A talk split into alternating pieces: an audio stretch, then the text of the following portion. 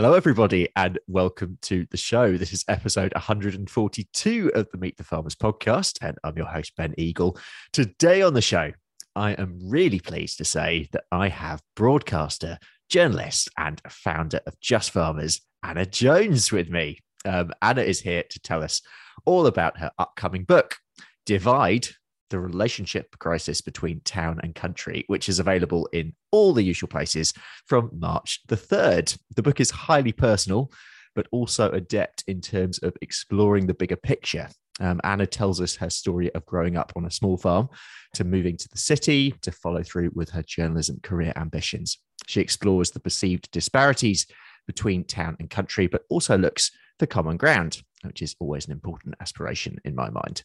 Uh, for me personally, it was it was really interesting reading about someone who who shared my own experience in my head. Um, this urban rural personal divide. Um, so I have friends in town and country, and having lived for some some years in Bristol, um, and now back on the family farm in Essex, I too really share this personal rural urban divide in, in, terms of understanding my own identity. So it was absolutely fascinating reading this book. And I'm, we haven't even we haven't even started the interview yet. But honestly, guys, please go out. Um, pre-order it um, and and, then, and if, if, you're listening to this after March the third, please please order a copy as well because it is it is really fascinating. Um, as it says on the book sleeve, this book will surely start conversations, um, which I hope it will. Anna, welcome to the podcast. Thank you so much for coming on. Um, oh, th- thank you so much for inviting me on. Like another bucket list. Yeah, on the Farmers. Wow. Well, as you can tell, no, I'm, I'm, probably quite excited. I'm probably more excited than you are to, to have you. I think we're here. both pretty excited. I think so. Um, um, I've given a brief intro, mostly to the book there, but and uh, obviously the book is a lot about you as well. But can you introduce yourself um, to yeah. listeners? I know that many listeners will already know of you and your work. Well, first of all, thank you for for introducing it so brilliantly and um, and for plugging the book like that. And I'm really pleased that you uh, that it resonated with you, Ben, because um, that's kind of what I was aiming for. Um, so, yeah, a, a, bit about me. Um, yeah, my name's Anna. I grew up uh, on a small uh, family beef and sheep farm uh, right on the border between England and Wales near Oswestry in Shropshire. Um, and went to university, studied journalism, kind of knew at a freakishly young age that that's what I wanted to be. Yeah. Uh, and kind of once I do set my mind on things, I tend to be quite focused. And um, then I went to did journalism at uni and then worked in newspapers as a reporter in general news, sort of door knocking for a few years, and then knew that I wanted to somehow bring farming into my journalism career. Uh, and that's when I sort of started banging on the door of the BBC. 2006, got a job on Countryfile.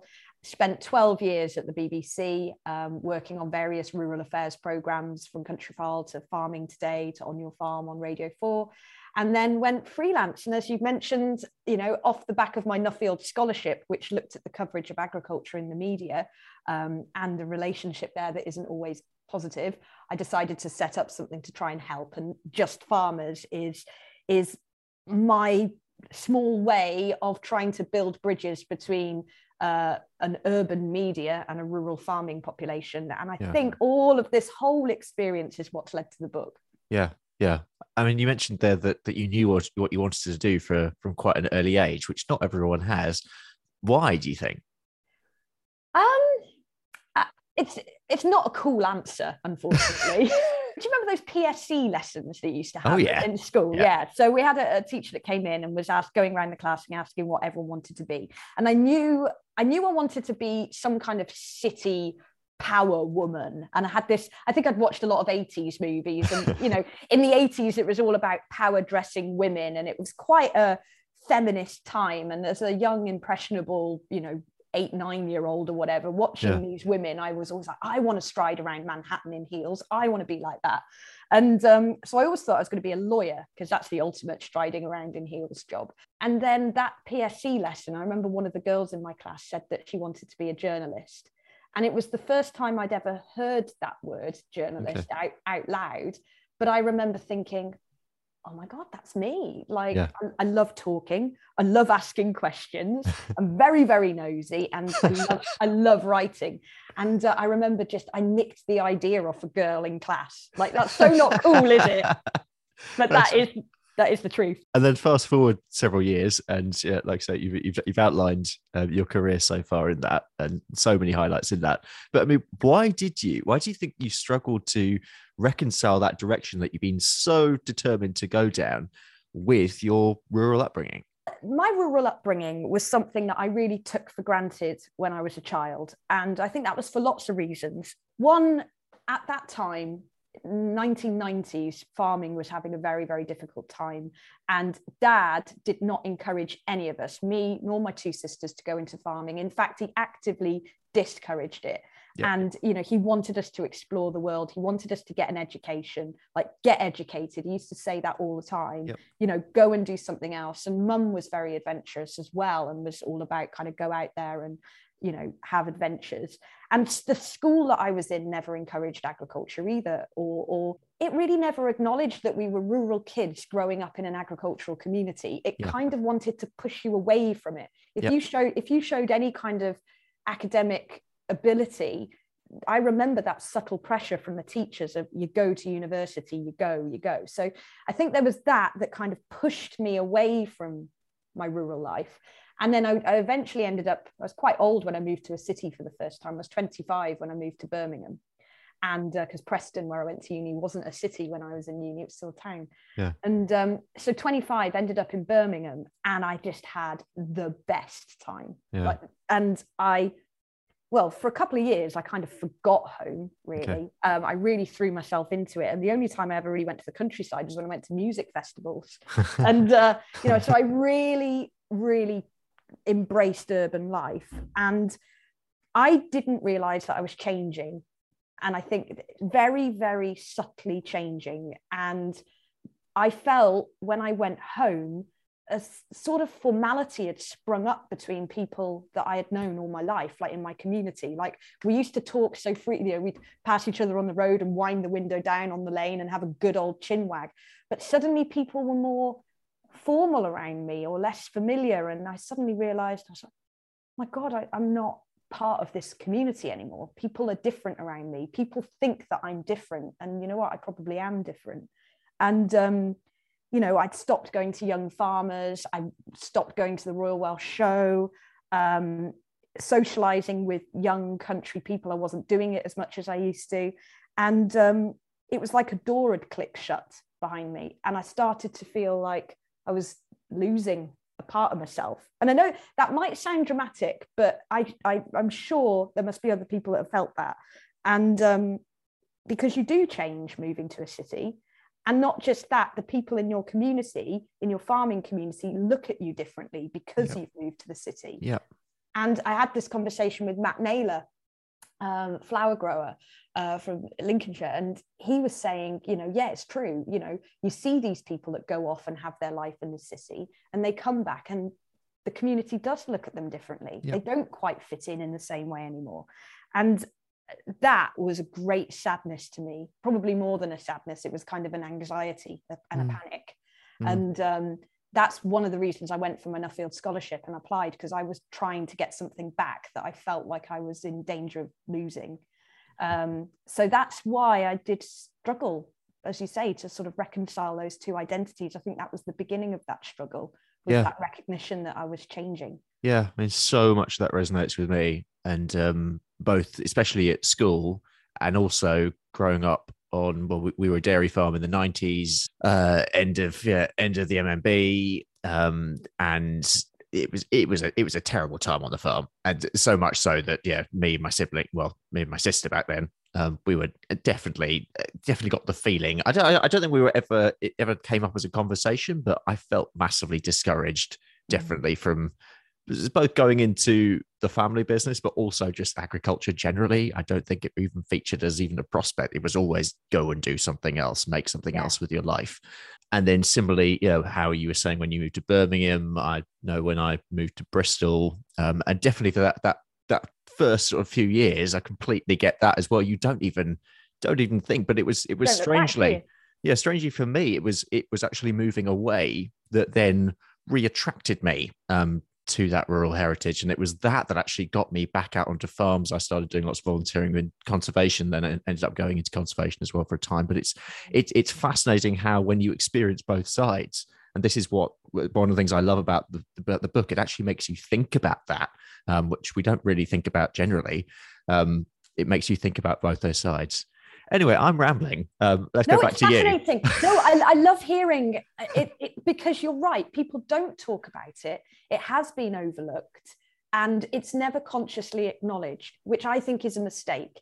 Mm. And that's why I love talking about it and hearing your experiences, Ben, because it's kind of been when it's reflected back at you from other people's experiences, you think, oh God, this isn't just me. This is a mm. this is a thing. This is a cultural difference that actually it's important to acknowledge it and it's important to acknowledge that there are different identities that go yeah. with being an urban person or a rural person. Yeah. Um, so no, I'm I'm fascinated to hear your experiences. So you explore your family history um, in the opening chapter, um, and a, a, lot of the book is highly personal. Um, in a latter chapter, for example, you write about your your pregnancy, for example. Um, why was it important for you to make this a personal book and and i suppose why did you why did you want to write it? Why is it so personal? And it, it's important to write about what you know and and what you feel because the issues in the book are deeply deeply personal to me. And i i wasn't sure that i could really show the divide unless i showed how it had affected me. Okay. And um and I suppose by opening myself up, I hope that the book will encourage people to open themselves up as well and to maybe have a little look inside and think, oh, have I experienced some of these uncomfortable feelings? Um, it, like like you said, it, you know, resonated with you. I wrote, uh, I was writing the book when um, I got pregnant and also lost the baby, and you know, all of that happened while I was writing the book. Oh wow! and um, so it was almost i was writing in real time. Yeah. and it was such a huge thing in my life. And as you read in the book it kind of led me to meet people who yeah. had hugely relevant things to say about this. Um, it was all sort of tied up. And i also wrote it in lockdown. So when you're kind of you know i had a miscarriage in that january 2021 hard lockdown. Um, totally cut off from my family and oh, friends. Gosh, Anna. Like it was very, very difficult. And all I really had to pour myself into was the book. Um, but that's not, I don't feel bad about that. And that's certainly not negative. I think in some ways it was cathartic to be able to share that. Um, but ultimately it is about write what you know. And that's always, that's always been drilled into me all through my career is, you know, write what you know about, write what you're passionate about and that will translate and other people will hopefully be infected by that enthusiasm and and enjoy reading it. Yeah absolutely. I hope they will too. I'm sure they will. Um, i mean there is loads packed into it um, and i don't want to give too many spoilers away um, but i imagine i imagine there was in fact i know there was a lot that didn't make the cut uh, which is always the bit that interests me and i don't know how much your publishers will allow you to say uh, but I mean, what were some of those things that that you wrote about that, that didn't make it through? I was asked to write a 60,000 word book. Get, get, guess how many words I submitted? I'm guessing almost double, probably, being you. 107,000 words. See, an too much time an editor's nightmare yeah it was uh, i mean i know when they gave me the contract and it said 60,000 words i remember thinking oh my god i'm never going to be able to write that much. But as soon as i started writing it all just came spilling out. So rather than salami slicing through the whole book one of the things that the publisher decided to do was take out a whole chapter. They just took out a whole chapter which was called culture. There was a culture okay. chapter in there. Right. And the culture chapter looked at fashion, country clothing and streetwear. It talked about how we converse. It talked about um, the culture of the livestock markets. It, it, talked a lot about country sports, actually. There was a lot on um, shooting and, and hunting and things in that chapter. And in the end, uh, it was a difficult decision, but I think they thought, you know, some of the other chapters are really quite you know we've got politics we've got environment we've got Yeah. food you know these are big big issues. And they like it felt a little trite compared to everything else. It was the light it you know talk it, it was a little bit of more light-hearted chapter. Um and i'm going to take some of it and put it into blogs because i wouldn't Okay. want that work to be wasted. But you know Matt Naylor, who, who I've spoken about, you know, the flower growing in, in Lincolnshire and the co-founder of AgRespect, he featured heavily in the culture chapter, and he just he's the such a witty guy. He, one of the things we were talking about um, clothes that farmers wear, and uh, I was sad that this didn't make it into the book actually. And uh, he said to me, he was like, "Why do farmers have to wear somber-looking clothes?"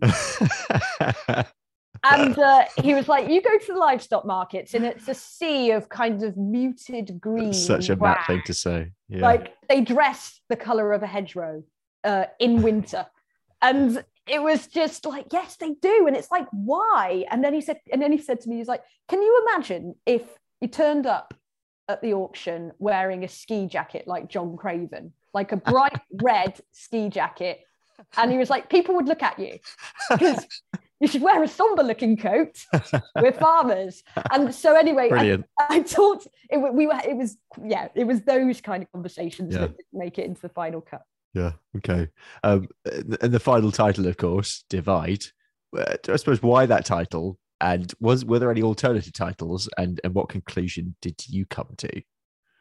I suppose a more a more accurate name for the book would probably be difference. Yeah, Um yeah. which is, you know, but that doesn't sound But very interesting. it's not as good a title, is no, it? it doesn't sound very interesting. It doesn't really make grammatical sense either. It's just diff- people are like, what the hell? Um, but really, you know, the, the only reason there is a divide is because we don't consciously acknowledge and respect the difference. If we just accepted the differences, there wouldn't be a divide. And divide, no, that was the first, that was the first title that came up and um, and then that was it. There was a the tagline was going to be different, and I'm really glad they changed it because it was a bit crap looking back. It was my I, originally when I pitched the book, it was called Divide, and then it said how the town mouse and the country mouse went to war. Okay. Um, but they've changed it to the relationship crisis between town and country, which is a billion times better. And I wish I, I wish I thought of that myself. So no, but it was always going to be called Divide. Okay. Um, I mean, you you write quite often in the book of, of the way you feel when you're in different social environments, and we spoke about this very briefly before we started recording. Uh, and you often end up, and I, I find this as well. You you often end up taking the side of, of urban when in rural setting, and, and rural when in an urban setting around different people. I mean, how, how, what's your experience of that? How, how do you find that? difficult, lonely, um, upsetting, and and definitely isolating, because it wears on you after a while when you're constantly playing devil's advocate. We live in an age where so many people have such clear, defined ideas in debates, and they choose a side and they stick to it, and they're so resolute in their belief. And I don't know what that feels like. I've never been resolute in my de- in my ideas around Yeah. these debates, and I think that's part of the partly because I'm a journalist Yeah. and it is Yeah. my job to kind of listen and explore and question all different angles. Secondly, I'm BBC trained, and Yeah. whatever you, you know, whatever you think about the BBC, it, it, I, it, I think it's bonkers that pe- people think the BS the BBC um, is biased because you know you are just any opinions are just like hammered out of you. like you are not allowed opinions on anything you know? So in impartiality has been kind of like absolutely drilled into me at the bbc um, but also because i do live in these two worlds. You've got one foot in both camps and how can you how can you set yourself on an extreme end of a spectrum when you've got all of these different influences around you and all these different opinions um, so I think before I wrote the book, in the years before I wrote it, I was getting really down about it because I was like, I am fed up of never belonging to a tribe. I'm fed up of always feeling on the outside, always being the bad guy, always losing, and just getting it in the neck. Uh, You know, dinner parties, you're just like Mrs. Unpopular, and then you go to something else in the countryside and you're Mrs. Unpopular there as well. And you're just kind of like, what? And that now, having written the book, I think it's kind of made me feel a little bit more um, confident in that now. So I'm like, actually, it's all right to be on the outside and to never feel like you truly belong to the tribe. That is okay. But ultimately, we're humans and we want to belong, don't we? We want to yeah. fit in. Um, yeah. And sometimes, if you're a bit of an urban rural half breed like I am, you don't yeah. always fit in. Yeah, I mean, there's there's a brilliant section of the book in, in that politics section where because I, I, I, one of the things I love is the way that you describe those experiences of of the interview process that, that you have with people and the way that you meet people. Uh, there's a particular couple in Bristol um, who, who, you meet, and I, I, love that conversation. I'm not going to get going too much because again, read the book, guys. Um, but, um, uh, yeah, so in the, in the politics section, you write in there of, of a sort of window of opportunity we see to seem to have at the moment in terms of bringing people together in the countryside in some sort of shared project of, of tackling the various crises we have. And I know there are strong views on this work, but and, and there's also dichotomous views as well. We've got food security, we've got tackling the nature and climate crisis. I mean, you speak to a lot of different people in, in, in lots of lots of different settings. Um, do you what's your sense on sort of feeling of unity? And and also there's been a such it's been such a profound shift. I remember on the day after brexit day i was i was still living in bristol then. Um, and i remember walking uh, down park street actually just just the sort of shock and disbelief. Um, but also uh, going out to going out to a lot of farmers and and and uh, and speaking to people in, in sort of rural settings as well that time.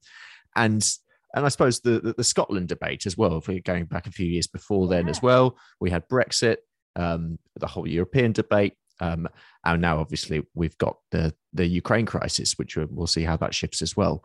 Um, I suppose this is a very long way of saying that. What is your personal feeling as someone who speaks to a lot of different people in different settings um, on that question of unity? Um, where are we right now? I'm a, um, a, an eternal optimist, which gets me into trouble sometimes because I always like to see the bright side. I'm definitely a glass half full person. And um, usually that's a good thing, but sometimes it can mean that the way I read things is slightly off. So uh, we had a couple of mates round for dinner last night, and I knew this question was going to come up. So I thought, oh, I'll just float it with my mates because okay. I was going to say I I think that we are entering into more unified thinking, and I'll explain why in a moment. But I asked my two friends about it, and they were just like, uh, "No, not in any way." like, it's like more divided than ever, and they were like, "Politic politics is going to get even more divisive." And I was like, "Oh, right, okay." So I asked them why, and uh, my friend Vicky made a really interesting point, and she was like, "She goes, it doesn't matter if politics is divisive or not. The, the way that we now commentate on politics is so divisive because of social media that it will it will keep uh, public conversation in a divisive place because of the way social media works and the way the algorithms work and uh, the way that it kind of plays to the less nice aspects of our human nature you know these sort of this echo chamber thinking and so on. So I, I was a bit bummed out by that. I was like oh right okay. Because what i was going to say was what i found in while i was writing the book um, was that yes when you look at when you look at belief systems and when you look at groups and when you look at ideologies has the world ever been less divided we are in a bit of a polarized place but when you when you talk to the individuals and as you said there i do talk to a lot of different people in the book it kind of melts away and it's not there anymore people on an individual basis are so mm-hmm. much more understanding mm-hmm. accepting mm-hmm. compassionate empathetic and willing to engage. They, I, I never met anyone who I felt summed up, you know, the kind of, oh, I don't want to listen to anyone who doesn't think like me. you know, I, I actually haven't. Have you met a person like that? Um, yes. Have you? Maybe I'm talking, maybe all the people I'm talking to are too nice. I bet some people like that, but they're definitely definitely in the minority. Yes, they yeah, I I have met people like that as well. But they, you're right, they are in the minority. They're not most people, but sometimes when we read newspapers or we look at social media, we, it can give you the impression that most people are like that, which they're not. So um, I would say, very long way of saying it is, I hope that there is potential for us to be entering a more unified age because it is it is possible. I actually remember starting university and one of my journalism lecturers saying to me, and this was in the early noughties, we are living in an age of consensus politics. And I always remember that. And I was like, God, how boring. How, how boring to be at university. Yeah. You know, I'm supposed to be like marching against things and picketing and just having opinions. And there were, you know, it's a consensus age of politics. and I remember, but how I yearn for that now, how I am nostalgic for that. And I want that back. Um, so yeah, I would say to 18 year old me, careful what you wish for. You know, you've got it pretty damn good. So it's obviously possible to have that more unified, less divisive way of of running the country and being as people. Um, I hope it comes back. Okay. What about food? Um, and you write extensively in the book about food experiences. Um, and uh, I'm gonna I'm gonna actually provide one one quote. We're gonna get one quote of the book here. Uh, where are we? Are? Okay, farming and the countryside feel very far away. Um, this is speaking of uh, of, of your of an area of Bristol that you're in. Um, yet food culture in this deeply urban area is flourishing. There's a Whole Food deli and artisan bakery just a two minute walk up the street. I can explore the cuisines of India, Poland, Somalia, China, Thailand, Italy, Latin America, and the Caribbean, all within a square mile of my house. Um, and then you later write uh, the reaction that your parents had to a butternut squash you left for them, which I loved. Um, you also write of, of, the reasons why people in different environments might choose to eat what they eat. Um, why do you think it's important that we talk about those questions in the context of, a, of an urban rural divide? Why is food so important still, or is it so important still? Yeah, so the butternut squash or that bloody out orange thing, as my dad calls it. in that chapter, I, I do call out this trend for saying food and farming and you know putting them together as this one entity. And um, I know that the NFU do it because I think they think, well, people don't care about farming, but they care about food. Yep. So if we package our um, issues and the things that we want the public to get on board with, if we package it as food and farming together, that'll help people get on board because they can relate to the food bit. And I actually think it's a mistake to just shove the two together and assume that people are going to get it, that they are one, that they are entwined. Um, and that works both in an urban setting and a rural setting. So, in an urban setting, food flourishing, yeah, absolutely. And I write about my partner Alex, who spends a lot of money on food. He's a, he is a foodie. Yeah. He he will put foodie as part of his identity, but he didn't give a crap about farming before that. absolutely never thought about it. It literally, and I'm not exact, it literally never crossed his mind yeah. how the food that he adores so much yeah. was produced, where it was raised, what country it was from. He's never looked at a label of meat. He doesn't know what the tra- red tractor is, yeah. and he's never asked where food comes from in a re- in a restaurant. So, and and he's not unique. That is goes for most of my friends in the city. But then bring it to the countryside and the farmers that I know in my family and in my circles, a lot of them, you know, they love talking about commodities. They love talking about farming and they love talking about livestock. Yep. But baking and cooking and menus and yeah. recipes, no. Yeah. Like, this is the this is George Young's vendetta, isn't it? Yeah, exactly. and he's in the book, and I give him a yeah. great platform to, to get that out there, and I share it. I, I do. And um, you know, a connection to, to farming does not automatically mean that you are connected to food. You might not really give a jot about food, but be a farmer.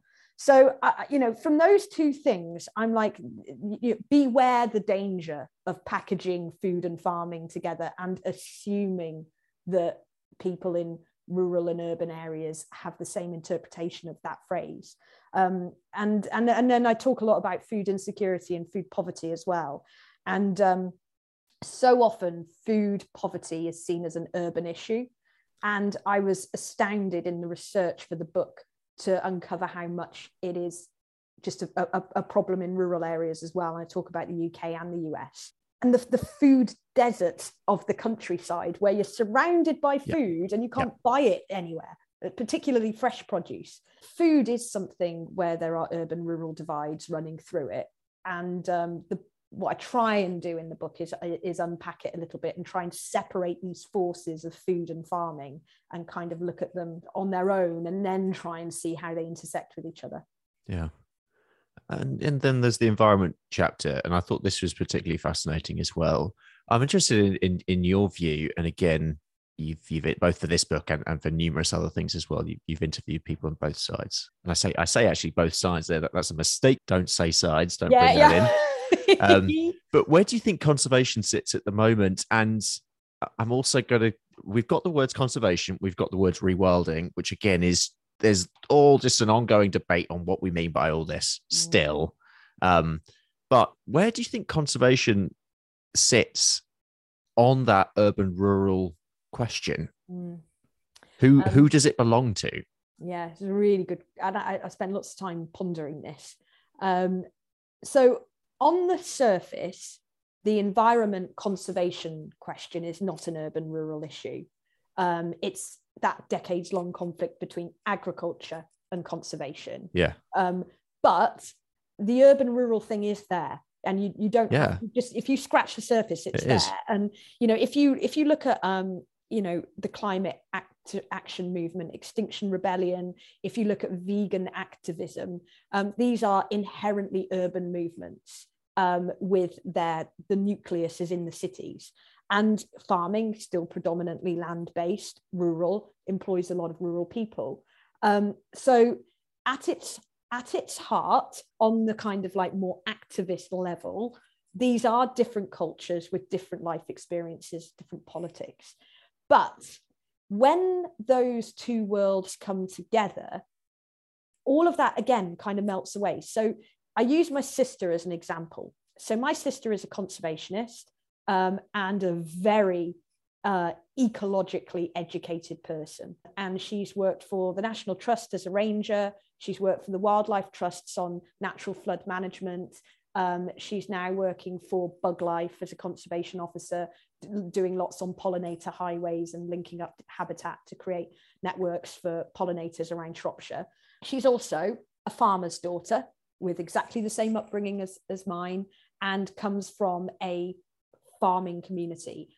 Her experiences, and when you talk to her about her work with farmers, it is so far away from the debates that we read about in the news and you know that conservationists and farmers are just at each other's throats and it's this big old battle when you talk to people that are kind of living both worlds and there's a lot there's a lot of conservationists that come from farming backgrounds or come from rural communities and are still in those rural communities and they're yep. working for National Trust or whatever. You, you kind of think actually there's a subtlety to this relationship that we're missing in the in the uh, in the national debate about agriculture and conservation, and we're kind of missing where the two just cross over so much. Because uh, Kate isn't, you know, unique. There'll be a lot of farmers' daughters yeah, yeah that are ecologists. And I don't think necessarily the national conversation, which tends to always drag these things into a binary black or white debate, leans enough on those people, you know.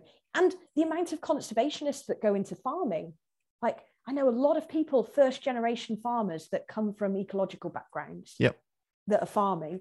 And uh, yeah, what, there is so much crossover, but that crossover on the ground doesn't always translate to crossover in the debate at a macro level. Yeah. Were there any particular aspects of the book that were difficult to write? All of it. Can you round that um, down?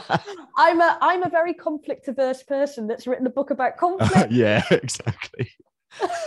I hate having a row. I'm I am not good at conflict. Um, but I think probably the diversity chapter was the hardest to write because um, you know, I'm a white, heterosexual, cisgender British woman writing about diversity. Um, that was that was difficult and you know so it's so important you know it's about the people's stories and people with different experiences to me that i could go to and ask questions and and i'm so so grateful to um, all of the people that feature in that chapter for their openness and for allowing me to ask difficult questions um, about really sensitive subjects because you know it is uncomfortable to talk about diversity particularly for white people. White people are very uncomfortable talking about racism and uh, talking about diversity. And um, you know the people i've spoken to in the book have helped me un- overcome some of that discomfort. Probably the diversity chapter i think took me the longest time to write. Um, adam henson has called the book a brilliant call to action for town and country to work together like never before what does working together really mean for you? Do you reckon? Acknowledging difference. And once you acknowledge it, accepting it with empathy and compassion, and then listening to each other. And then you can work together. So it's kind of before the kind of like actual work can happen, it's kind of like a process. And, um, you know, and, and working together, um, that could be like the really big stuff. So, you know, we've seen Keir Starmer saying that he's going after Boris's blue wall in the same way that Boris went after Labour's red wall. Yep. Um, I find that really fascinating, and I'm I, I really really looking forward to watch how that Mm. plays out um, because it's fresh and it's new and it's like oh you know Labour aren't just overlooking the blue rural areas. Yeah. That will be a really Yeah. interesting process to watch. Um, you know, the NFU engaging with urban schools, making a real effort to get into, you know, inner city areas. Dog walkers talking to landowners, landowners talking to dog walkers.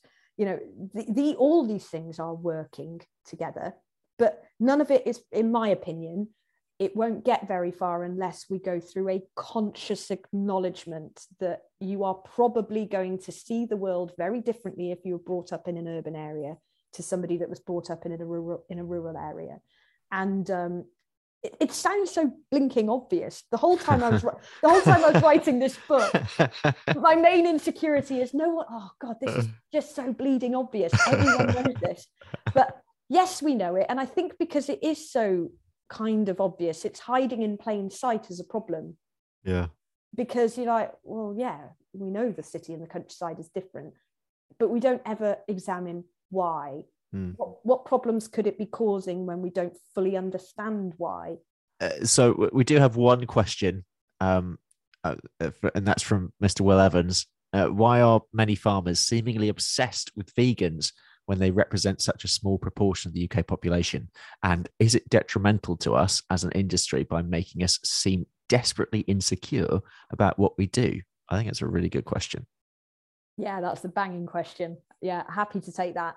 And um, first thing I'd say is I understand it. I understand that obsession because I've experienced it myself when I was about nine or 10. And when I was in primary school, um, a vegetarian came to the school and uh, she, uh, she, her family had moved down from Manchester. And um, I remember the arguments we had about meat eating in the school hall over our lunch boxes. And I was so, you know, I remember the feeling of threat. And I remember, like, I need to win this argument. I need to make her see why we should eat animals and why, you know, it's okay to produce animals and kill them for meat. And uh, I, I remember that. And I remember feeling like it became like an obsession. Yeah. And the, re- the reason it became an obsession for me was because it felt like a threat and it came from insecurity. Just as will said it was it was absolute insecurity. It was somebody had come into our community that thought what we did for a living was wrong and that made me feel like there was something wrong with me. And if you feel like there's something wrong with you then you're going to fight to defend. And um, but i learned an important lesson uh, as a little girl talking to a vegetarian and that was to not to get over the threat to accept that people think differently what they choose to put in their mouths is their business not your business. And um, you can you can accept it. So i do i do understand because i have felt that anger in my belly and i have felt that need to defend my way of life and what my family do and what my family have done for generations. And um, but will is right. When it becomes an obsession it does give off not a nice image of our industry. And it, it can come across as very insecure and aggressive. And um, and i'm sure that's how i came off you know when i was nine years old. I'm sure i did because i remember being very angry. So we have got to get a grip of it because it, it, it can get a bit ridiculous. A couple of years ago i remember there was a, a headline in the farmers guardian and I, I pulled it out and the headline was farmers must galvanize against organized vegans. I was like, what? Really? We're getting into this kind of language? Yeah. Um, you know, so I think what we need to remember is that vegans have a lot in common with farmers. Together, they make up like 2% of the UK population. Yep. They both like animals. They both care a lot about the issues much of the rest of the population doesn't give two hoots about. Yep. So they are actually very, very united mm. and very, very informed and you know care about the same things. So if we start to see what we have in common with vegans rather than what sets us apart we might get over the obsession. We're going to round this up and i'm going to finish with the, the same two questions that i asked everyone at the end of the show. Um, the first is uh, anna jones if you have a message for the public what would it be yeah there is there is a message for the public. And, and i think you know it, particularly if you're an urban person because the thing that i found about the urban rural disconnect is that it is felt very palpably and very emotionally by rural people yeah. not so yeah. much by urban people. Absolutely. And um and i think even if you you know if you are urban it's very easy to overlook it and maybe even think it's not important. And to even scoff at it but i think that's a great danger to overlook it because you know if we look at farmers you know they're, they're managing 70% of our landscape you know 70% you know if yeah and in the it, it's in the urban world where our government departments are based where the head offices of our conservation organizations are based where our media resides mm. all of mm. this is in big cities and these are the people that have big opinions and big ambitions for the yep. countryside and they really want to change it now if if they want to make change in the countryside they've first got to understand the people that live there you know their communities, their families, their rural business networks, their way of life, their politics, their worldview. Want, you've got to do all of that first if you then want to go and work with them constructively on the things that you want to change or shape. Um, so that would be my message for the, the urban reader. And finally, uh, a message for farmers. What is your message for farmers? My message to farmers is more than 80% of British people live in towns and cities, and that you need them as much as they need you. Um, and for too long, for my entire lifetime, and probably long before I was born, um, farmers, too many farmers, have moaned and whinged that they don't understand us, they don't know where their food comes from, they don't have a clue about farming, they don't respect the countryside, mm. you know, all, all of this. And it's like, well, actually, I want to call that out now and say, well, how much are you trying to understand them? You know, do you ever go to a city? Do you ever spend your free time in a city? You know, a, a lot of farmers I speak to um, take some kind of weird pride in the fact that they've never been to a city. I never go to the city, never been to London, not never been to London, no interest in it. Yeah. And I've never spent a night away from the farm. Um, my cousin has never been on a train. That's wrong. You know, you you can't moan about a way of life you've never even attempted to understand yourself. Yeah. So what I my message to farmers is go to a city go on a mini break to the city, eat in a vegan restaurant, go to a city centre cinema or a museum or an art gallery, go to an Extinction Rebellion protest and watch and talk to people. Get out of your rural comfort zone and step towards the urban world rather than treating it like some kind of alien culture that is threatening your way of life in the countryside. You know, and that might sound a bit harsh, but I know that there are those views out there and um, you know an expectation on the urban consumer to get educated about farming. We need to educate them about where their food is produced. And it's like well educate yourself about what it's like to live in a block of flats in the middle of hackney. That's my message to farmers. Brilliant. That's a great challenge to listeners i'm sure. We're going to leave it there but uh, anna thank you so so much for coming on the show. It's been yeah been an absolute pleasure. And please listeners um, do buy the book. It's called divide the relationship crisis between town and country. It's out on March the 3rd. Read it and enjoy it. And I'm sure that Anna would love to hear any feedback you have as well. I would, definitely. Thank you so much for having me. This has been such an interesting chat.